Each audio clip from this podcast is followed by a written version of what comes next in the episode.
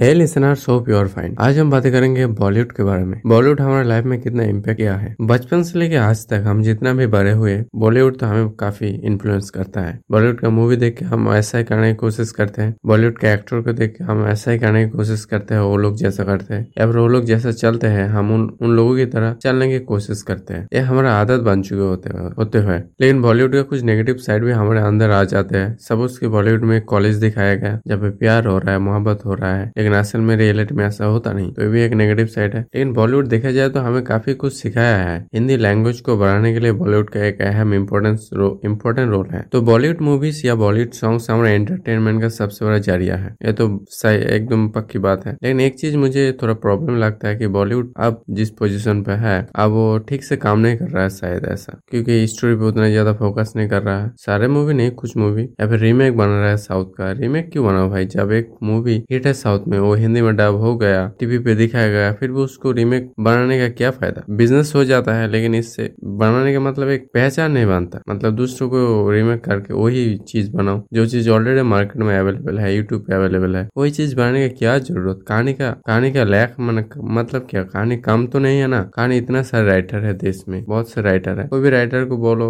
Story बना देगा story अच्छा डायरेक्टर मूवी बना देगा। सेम फॉर्मूला से क्यों चलते जा रहा है? तो ये चीज़ बॉलीवुड का काफ़ी नुकसान दे सकता है। मुझे ऐसा लगता है। तो बॉलीवुड पे अभी काफ़ी इल्ज़ाम लग रहा है, ये वो, नेपोटिज्म, ये वो बहुत कुछ। अगर बॉलीवुड को इससे उभरना है और एक नया पहचान बनाना है, आगे बढ़ना है तो बॉलीवुड को स्टोरी पे, फ़िल्मों पे ज़्यादा फोकस करना पड़ेगा कंटेंट पे ज़्यादा फोकस करना पड़ेगा। और अब अगर कंटेंट पे सबसे ज़्यादा फोकस हो तो फिर जो लोग क्रिटिसाइज करते हैं बॉलीवुड को, उसका मुँह बंद हो जाएगा। तो बॉलीवुड वाले ऐसा करेंगे, हम लोग आशा करते हैं। तो आज के लिए बस इतने, आप बॉलीवुड के बारे में क्या सोचते हैं कॉमेंट में बताओ। Thank you bye